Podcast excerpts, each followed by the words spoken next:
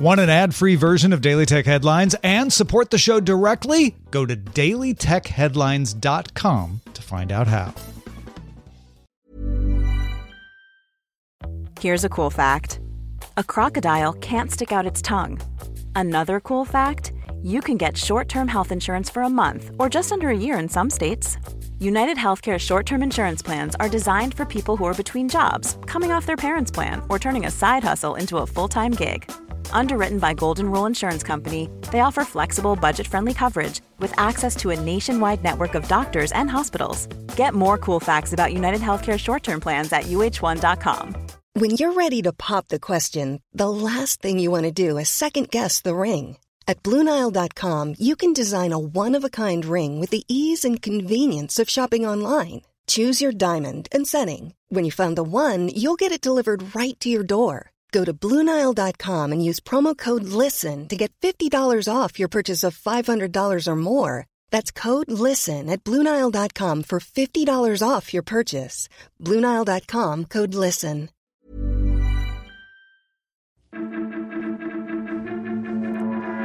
These are the Daily Tech headlines for Friday, October 26th, 2018. I'm Sarah Lane. Amazon's third quarter earnings beat analyst estimates, but its revenue and fourth quarter outlook fell short of expectations. Revenue hit $56.6 billion versus the $57.10 billion estimated, and the company gave its important holiday included fourth quarter revenue guidance between $66.5 and $72.5 billion, also below the expected $73.79 billion. In good news, total revenue increased 29% from last year. North American sales were $34.3 billion, up 35% from last year although international sales grew just 13% to 15.5 billion. Amazon Web Services jumped 46% in sales, narrowly missing expectations. And in Amazon's other category, which includes its advertising business, it jumped 123% to $2.5 billion in revenue. In other good news, net income grew more than 10x from the year ago period to a record high $2.8 billion, marking the fourth straight quarter of more than $1 billion in profits. Google parent company Alphabet reported its third quarter earnings on Thursday. Earnings per share $13.06 versus the $10.42 expected, but revenue came in at $33.7 billion versus the $34.04 billion expected. Alphabet's overall revenues were up 21% year over year, but on its earnings call, the company said revenues were affected by the strength of the US dollar in the third quarter. Google's advertising business accounted for 85.8% of its revenue, not a big surprise, hitting 28.95 billion in the third quarter, a 20% increase year over year. In Alphabet's other revenues category, which includes its cloud and hardware sales, the company reported $4.64 billion, up 29% year over year, but under last quarter's 37% increase. Samsung is in talks with Verizon to launch a 5G Galaxy S10 in the U.S., sources tell Bloomberg.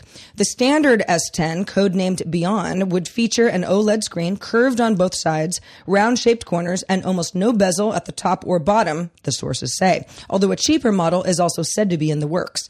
The foldable screen device is said to be codenamed Winner, which wouldn't have a fingerprint sensor due to technical difficulties unique to those flexible screens, but would have an extra 4 inch screen on the outside, allowing users to enjoy basic features checking email, checking messages, without having to flip the phone open. A source also says that Samsung and Google have been working on developing a special version of Android for the phone, but might not be able to launch that until Q2 of next year. In its triennial publication of exemptions to the Digital Millennium Copyright Act, Carla D. Hayden, the Librarian of Congress, on recommendation from Karen A. Temple, the acting Register of Copyrights and Director of the U.S. Copyright Office, included an exemption for repairs and maintenance. That exemption would apply to smartphones, tractors, cars, and home appliances, allowing a user to break DRM for, quote, the maintenance of a device or system in order to make it work in accordance with its original specifications, end quote. Another change expanded the exemption for unlocking used phones and tablets to apply new devices as well, and the exemption for jailbreaking a device was expanded to smart speakers. The rules go into effect October 28th. In response to Apple CEO Tim Cook, who spoke out against data collection at a keynote speech during the International Conference of Data Protection and Privacy Commissioners Conference in Brussels Wednesday, former Facebook Chief Security Officer Alex Stamos tweeted that Apple needs to come clean about how it blocks ways to provide secure ways to access apps in China. Stamos said, quote, We don't want the media to create an incentive structure that ignores treating Chinese citizens as less deserving of privacy protections because a CEO is willing to badmouth the business model of their primary competitor who uses advertising to subsidize cheaper devices. Stamos was talking about Google, of course. Sources tell TechCrunch that Facebook is building an app called Lasso to let users record and share videos of themselves lip syncing or dancing to licensed music. If that sounds like Musical.ly or TikTok, which Musical.ly has been rolled into, that's because it is. One source said, it's full screen, built for teens, fun and funny, and focused on creation. The team developing it is under Facebook's principal lead product designer, Brady Voss. App Annie ranks TikTok as the number five iPhone app in the US. AT&T, which owns Warner Media, Turner, and Warner Brothers Digital Networks, announced Friday that its Filmstruck streaming service of indie, art house, and classic films will shut down on November 29th. The service stopped allowing signups on Friday, October 26th. The move comes after Warner Brothers Digital Network's Drama Fever, a subscription VOD service specializing in Korean dramas, shut down on October 16th. And a week ago, Turner announced that it was shuttering the digital content and TV studio Super Deluxe. And finally, earlier this year, Microsoft announced it was acquiring GitHub for $7.5 billion. And today, that acquisition is complete.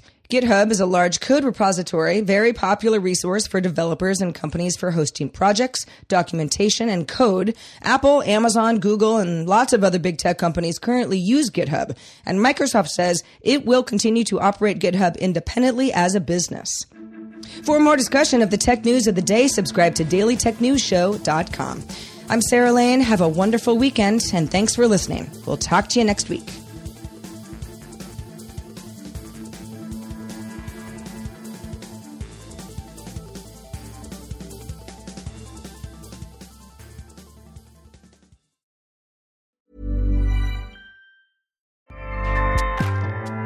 ACAST powers the world's best podcasts. Here's a show that we recommend. The Real Housewives is a guilty pleasure for most, but if you're looking to not feel guilty about that pleasure, tune in to Everything Iconic with me, Danny Pellegrino, where I break down all the messy moments and behind the scenes antics of Bravo's popular franchise. And on Everything Iconic, I also interview celebrity guests like Kelly Ripa, Keke Palmer, Drew Barrymore, Cameron Diaz, and more about their guilty pleasures, their past work, and so much more. So if you're pop culture obsessed and find yourself watching way too much reality TV like me, tune in to Everything Iconic with Danny Pellegrino wherever you listen to podcasts. ACAST helps creators launch, grow, and monetize their podcasts everywhere.